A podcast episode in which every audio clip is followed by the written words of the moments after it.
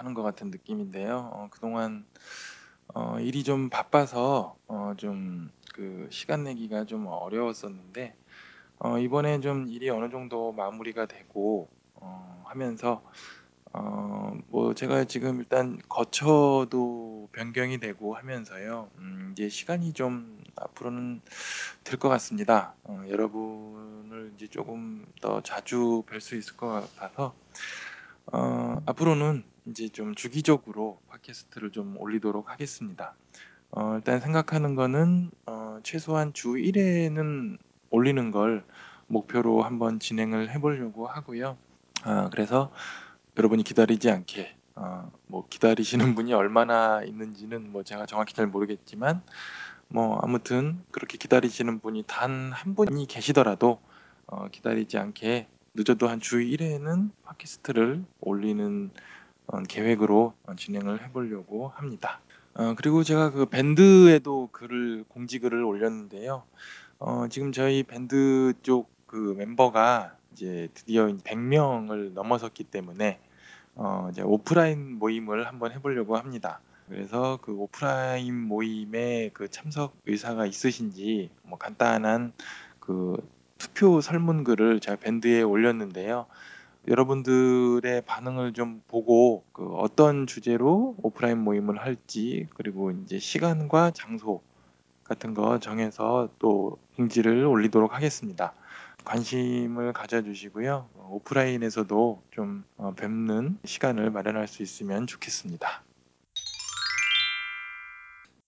어, 오늘은 강좌에 들어가기에 앞서서 어, 그 밴드를 통해서 어, 조땡땡님께서 어, 남겨주신 질문에 대해서 어, 간단히 좀 말씀을 드리도록 하겠습니다.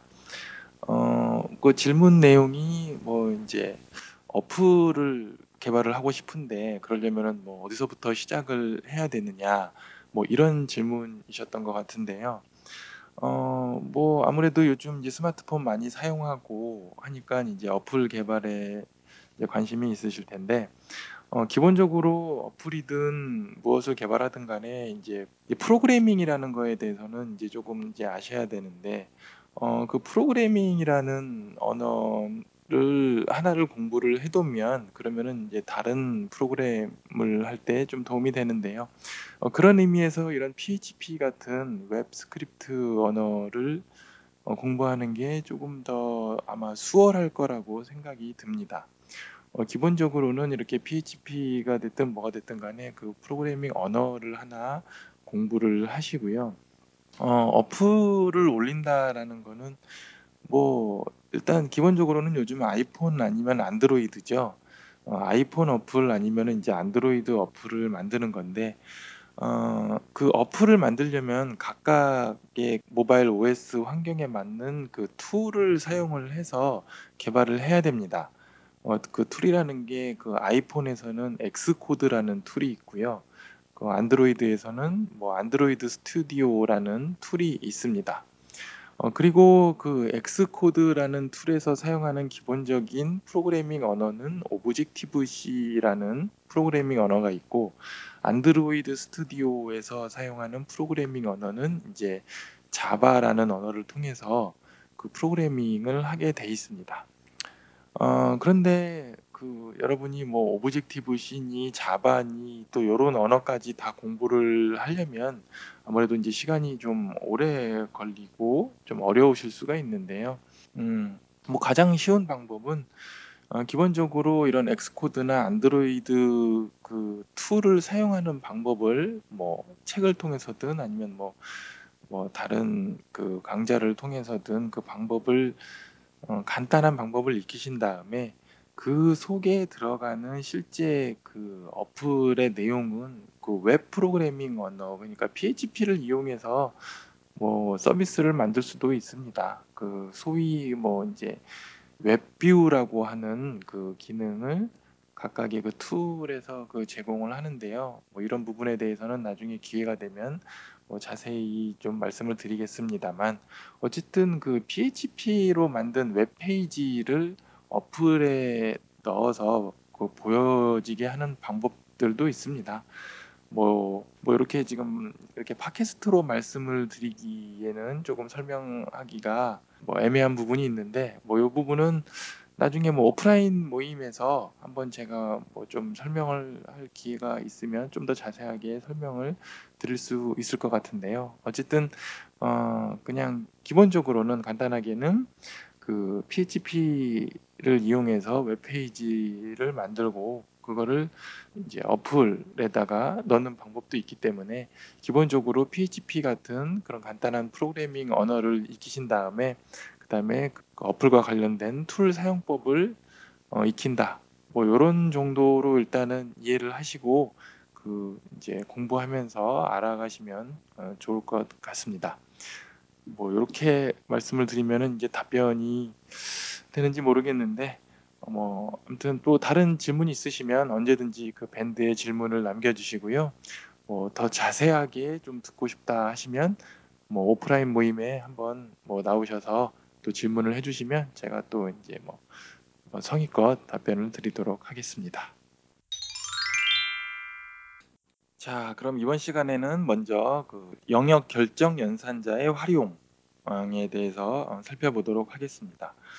자, 기본적으로 이제 객체의 멤버 변수나 메소드에 접근을 할 때는 객체를 선언한 다음에 이제 화살표를 이용해서 접근을 하죠. 어, 그런데 음, 영역 결정 연산자를 활용을 하게 되면은 어, 접근을 하는 거는 같은데 뭔가 좀 더 이렇게 직접적인 접근을 할 때는 이렇게 영역 결정 연산자를 이용해서 접근을 할 수가 있습니다. 어, 직접적인 접근이라고 하면은 그 객체를 뭐 따로 선언하지 않고도 어, 직접적으로 그 내가 원하는 멤버 변수나 메소드에 어, 접근을 할 수 있다. 뭐 이런 정도로 이해를 하시면 될 것 같습니다. 어, 그래서 책에 보시면 어, 클래스 내에서 static 혹은 constant로 선언된 그 멤버 변수 그리고 혹은 override된 멤버 변수나 method에 접근할 때 사용할 수 있다라고 돼 있습니다. 어, static이나 constant라고 선언된 멤버 변수는 어, 객체가 선언되어서 메모리에 올라갈 때 별도의 메모리 영역에 그 값이 올라가기 때문에 그 객체를 선언해서 접근하지 않고 바로 접근을 할 수가 있습니다. 뭐 이렇게 말씀드리면 조금 이해가 뭐 지금은 조금 이해가 안 될 수도 있는데 뭐 static이나 constant에 대해서는 뒤에서 다시 한번 설명을 드리니까 뭐 요 정도로만 이해를 하시고요. 어 그리고 웹소드에 접근을 할 때도 이렇게 영역 결정 연산자를 이용을 하면은 메소드에 직접 접근하기 때문에 오버라이드된 그 메소드에 바로 접근을 할 수 있는데요. 뭐 요것도 이제 설명이 좀 애매할 수 있는데 뒤에서 예제를 어, 보면서 설명을 어, 드리도록 하겠습니다. 어, 먼저 그 예제 6-16부터 보시면 이제 클래스 밖에서 클래스의 상수 아까 말씀드렸던 constant로 어, 선언된 그 상수값에 접근을 할 때는 영역 결정 연산자를 이용해서 바로 접근을 할 수가 있습니다. 어, 그래서 예제 어, 6-16에 보시면 클래스 my class 해가지고 const const underbar value라는 상수가 선언이 돼 있고요. 어, 그리고 그 상수에 접근을 할때 음, 밑에 보시면 my class 땡땡 const underbar value 해가지고 바로 상수에 직접 접근을 하고 있습니다. 즉 어, my class를 별도의 그 객체 변수로 instance를 생성하지 않고 그냥 바로 my class 땡땡 해가지고 이렇게 바로 직접 접근을 할 수 있다라는 것. 음, 이렇게 상수로 선언된 멤버 변수에 대해서 접근을 할 수 있다라는 것 어, 알아두시면 될 것 같고요. 어, 그 다음에 그, 그 밑에 어, 예제 6-17에 보시면은 어, 이제 클래스 안에서 상수뿐만 아니라 static 변수에 어, 접근하는 예를 보여주고 있습니다. 어, 그래서 보시면은 그 예제에 보시면 my class라는 클래스가 선언이 돼 있고요. 그다음에 이제 other class라는 클래스가 선언이 돼 있는데 other class는 my class라는 클래스를 상속받는 그 자식 클래스죠. my class가 부모 클래스고 other class가 자식 클래스인 그런 클래스가 되겠습니다. 그 other class의 멤버 변수에 보시면 public sta static 한 다음에 달러 my underbar static 해가지고 static 음, 변수를 하나 선언을 하고 있습니다. 어, 요 static 변수에 대해서는 뒤에서 조금 더 자세하게 설명을 드리겠습니다만 어쨌든 이런 상수나 변수에 대해서는 영역 결정 연산자를 이용해서 접근을 할 수가 있습니다. 어, 그래서 그 접근하는 예에 보시면 그 other class의 그 method를 하나 선언을 했는데요. 거기에 어, double colon이라는 static method로 선언이 되어 있습니다. static method이기 때문에 그 클래스 밖에서 영역 결정 영역 결정 연산자로 접근하기에 수월하게 선언이 되어 있고요.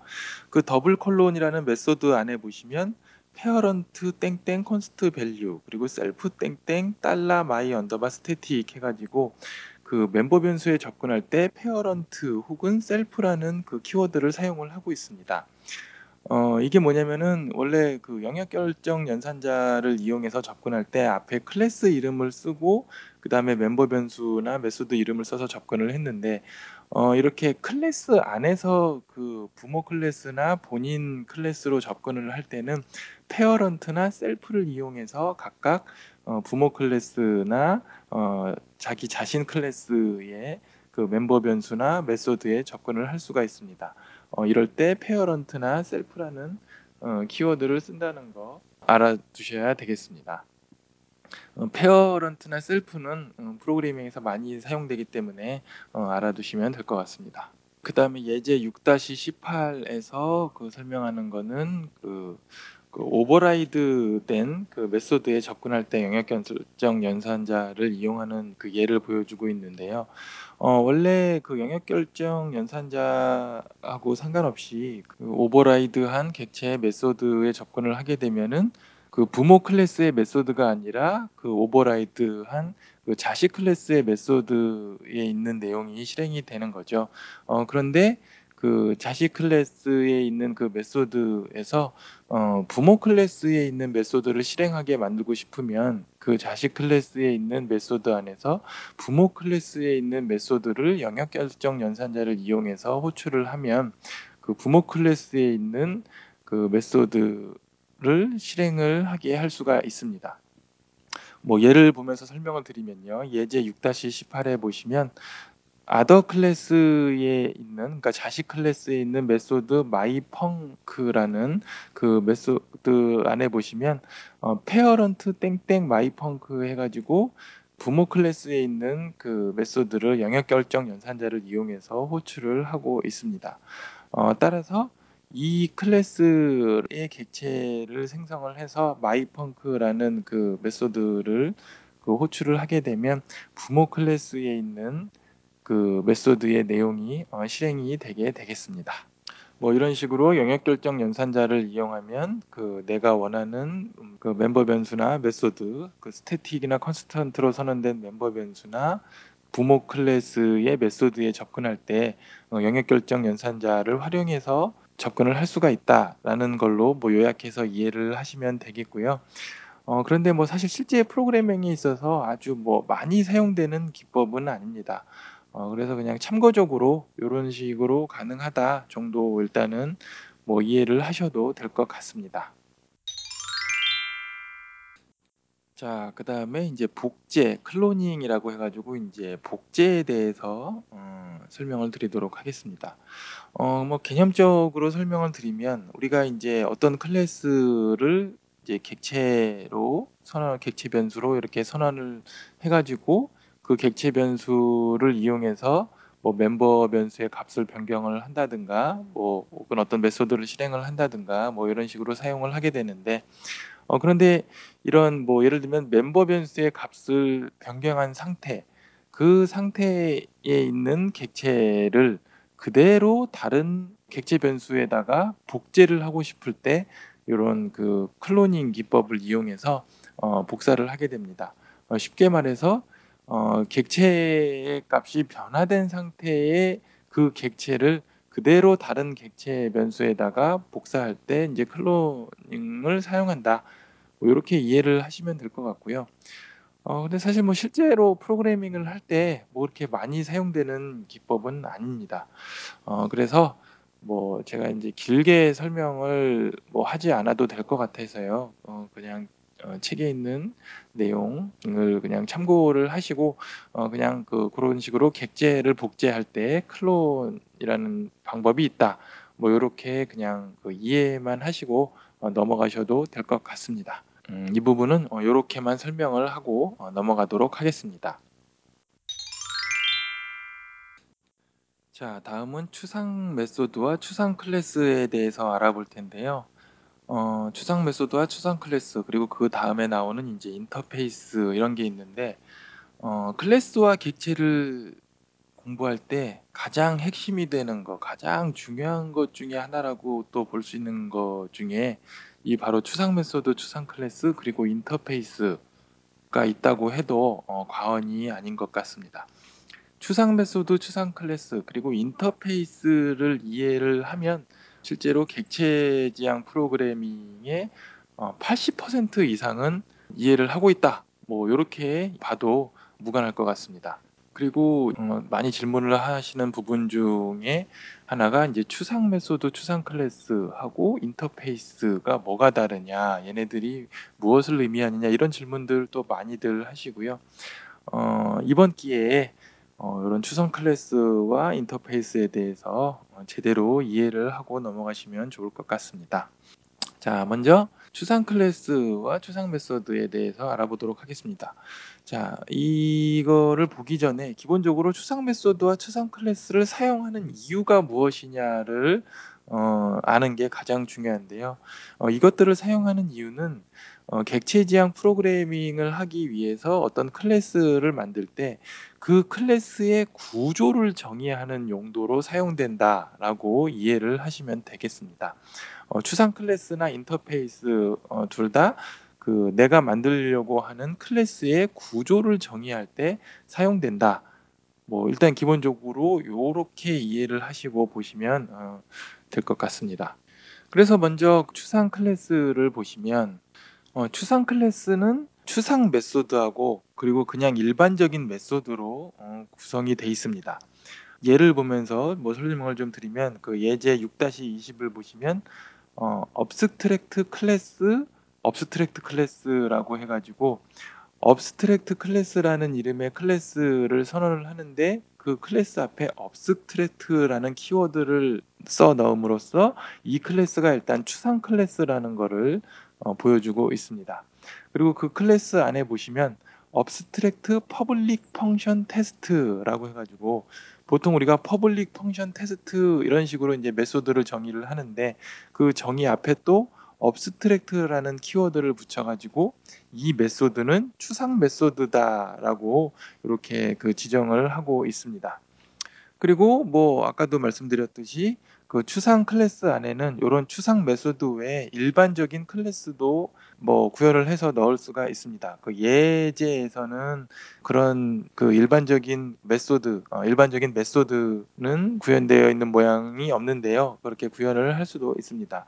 자 어쨌거나 그 abstract public function test라고 해 가지고 그 추상 메소드로 그 정의를 하는 겁니다. 이렇게 추상 메소드는 안에다가 뭔가 그 내용을 구현을 하는 게 아니라 abstract public function test라는 이름으로 정의를 하는 거고 정의를 하는 거기 때문에 테스트 괄호 한 다음에 중괄호를 쓰지 않고 그냥 세미콜론으로 이렇게 정의만 합니다. 어 요렇게 정의를 요렇게 해 놓으면 이 추상 클래스를 상속받은 그 클래스는 이 추상 클래스를 상속받는 자식 클래스는 반드시 테스트라는 이름의 메소드를 구현을 해야 합니다. 자 이게 인제 중요한 건데요. 어떤 내가 클래스를 만들려고 할 때 그 클래스는 어떤 메소드를 반드시 구현해야 하는 그 구조를 정의를 하고자 할 때 이렇게 추상 클래스를 이용한다고 보시면 되겠습니다. 어 그래서 그 밑에 보시면 클래스 concrete class라고 해 가지고 일반적인 클래스를 어 선언을 하고 있는데요.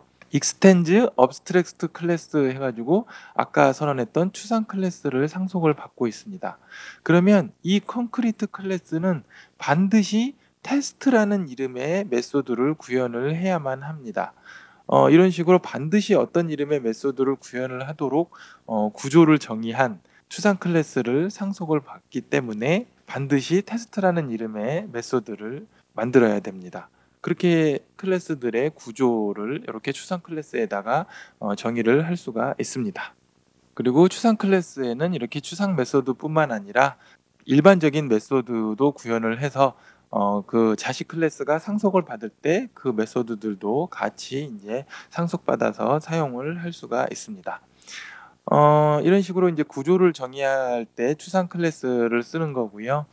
어, 이런 추상 클래스나 인터페이스를 이용하는 실제 그 사용 예는 어, 나중에 뒤에 그 챕터 20, 어, 20장 디자인 패턴에서 많은 예들을 볼 수가 있습니다. 어, 여기서는 어, 그냥 이렇게 추상 클래스는 이런 거다라고 이해를 하시면 될 것 같습니다. 어, 요 정도로 이해를 하시고 그 다음에 이제 인터페이스를 보시면 어, 좀 더 쉽게 이해를 하실 것 같습니다. 자, 그러면 이제 인터페이스에 대해서 설명을 드리도록 하겠습니다. 자, 그러면 인터페이스에 대해서 설명을 드리도록 하겠습니다. 그 앞서서 말씀드렸듯이 추상 클래스나 인터페이스는 어떤 클래스의 구조를 어, 정의하고자 할 때 사용한다고 했죠. 어, 그런데 앞서 설명했던 그 추상 클래스하고 다른 점은 추상 클래스는 추상 메소드 외에도 일반적인 메소드도 그 안에 구현을 할 수 있다고 했는데요. 인터페이스는 그런 일반적인 메소드 같은 게 없고 오로지 구조를 정의하는 추상 메소드 속성을 갖는 메소드들만 정의할 때 어, 인터페이스를 쓴다 뭐 이렇게 이해를 하시면 되겠습니다. 다시 한번 설명드리면 추상 클래스는 어, 클래스의 구조를 정의하면서 실제로 부모 클래스 안에 그 일반적인 메소드도 어, 구현을 해 넣을 수 있지만 인터페이스는 일반적인 메소드 구현은 없이 단지 구조를 정의하는 메소드들만 써 있는 그런 클래스라고 보시면 되겠습니다. 어, 인터페이스는 이제 클래스처럼 선언을 하지만 클래스라는 키워드 대신 인터페이스라는 키워드를 이용을 해서 선언을 합니다. 어, 그리고 이 인터페이스를 가져다 쓸 때는 우리가 이제 상속을 의미하는 extends 키워드를 쓰지 않고 implements라는 키워드를 이용해서 사용을 합니다. 어, 뭐 이렇게 말씀을 드리는 것보다 어, 실제로 그 예를 보면서 어, 설명을 드리면 어, 이해가 더 쉬울 것 같습니다. 어, 그래서 예제 6-21을 보시면 어, 인터페이스 Printable이라는 이름으로 그 인터페이스를 하나 선언을 하고 있습니다. 어, 그리고 그 Printable 인터페이스 안에 보시면 public function set printer name 하고 public function do print 해가지고 두 개의 그 메소드가 선언이 되어 있는데요. 어, 이렇게 이거는 이제 앞서 그 추상 클래스 설명할 때 말씀드렸던 추상 메소드와 같은 역할을 하는 단지 구조를 정의하는 메소드인데 추상 클래스에서처럼 abstract라는 키워드를 앞에 별도로 쓰지 않고요. 어차피 그 Printable이라는 클래스를 그 선언할 때 인터페이스라는 키워드를 썼기 때문에 그냥 public function set printer name 이런 식으로 그 메소드의 이름을 그냥 정의를 합니다. 어, 그래서 이제 그 아래 보시면 실제로 이 인터페이스를 가져다가 구현하는 클래스가 있는데요. 클래스 프린터 해가지고 implement Printable 해가지고 Printable이라는 인터페이스를 implement 받아서 구현을 한 프린터라는 어, 클래스를 정의를 하고 있습니다. 어, 추가적으로 또 설명을 드릴 부분은 implement는 그 여러 개의 인터페이스 를 implement 할 수가 있습니다. 그래서 콤마를 이용해서 여러 개의 인터페이스를 어, implement 할 수도 있다라는 거, 뭐 그것도 알아두시면 좋을 것 같고요. 어, 그래서 실제로 그 프린터 클래스의 안에 내부를 보시면 어, public function set printer 그리고 public function do print 해가지고 두 개의 메소드를 구현을 하고 있죠. 어, Printable 인터페이스를 implement 했기 때문에 반드시 이 두 개의 메소드는 이 클래스 안에 구현이 되어 있어야 됩니다. 자, 이런 식으로 이 프린터라는 클래스는 어떤 구조를 갖는 클래스냐? Printable이라는 인터페이스 구조를 갖는 클래스다. 라고 이렇게 구조를 정의하면서 이 클래스를 만들고 싶을 때 이렇게 인터페이스를 쓸 수가 있습니다. 혹은 앞서서 설명드렸던 추상 클래스를 어, 이용해서도 어떤 클래스의 구조를 정의하면서 어, 클래스를 만들 수 있다. 뭐 이렇게 이해를 하시면 되겠고요. 실제로 이런 추상 클래스나 인터페이스를 이용해서 어떤 그 코딩을 한 좀 더 구체적인 예들은 어, 나중에 뒤에서 그 챕터 20장 디자인 패턴에서 또 자세히 보실 수가 있습니다. 어, 요 정도로 어, 추상 클래스와 인터페이스는 이해를 하고 넘어가시면 되겠습니다. 뭐 아무튼 뭐 좀 중요한 개념이니까요. 뭐 이해가 안 되시거나 뭐 질문이 있으시면 언제든지 어, 밴드를 이용해서 질문을 남겨주시면 어, 또 바로바로 답변을 드리도록 하겠습니다. 어, 그러면 오늘은 여기까지 어, 하도록 하겠고요. 어, 뭐 긴 시간 또 들으시느라고 어, 수고 많이 하셨습니다. 어, 앞서 처음에 말씀드렸듯이 그 오프라인 모임에도 관심을 좀 많이 가져주시면 감사하겠고요. 어, 그리고 언제든지 어, 항상 말씀드리지만 질문이 있거나 궁금한 내용이 있으면 어, 밴드에 남겨주시면 어, 바로바로 어, 답변을 드리도록 하겠습니다. 네, 오늘도 고생 많이 하셨습니다. 그러면은 다음 시간에 뵙겠습니다. 어, 감사합니다.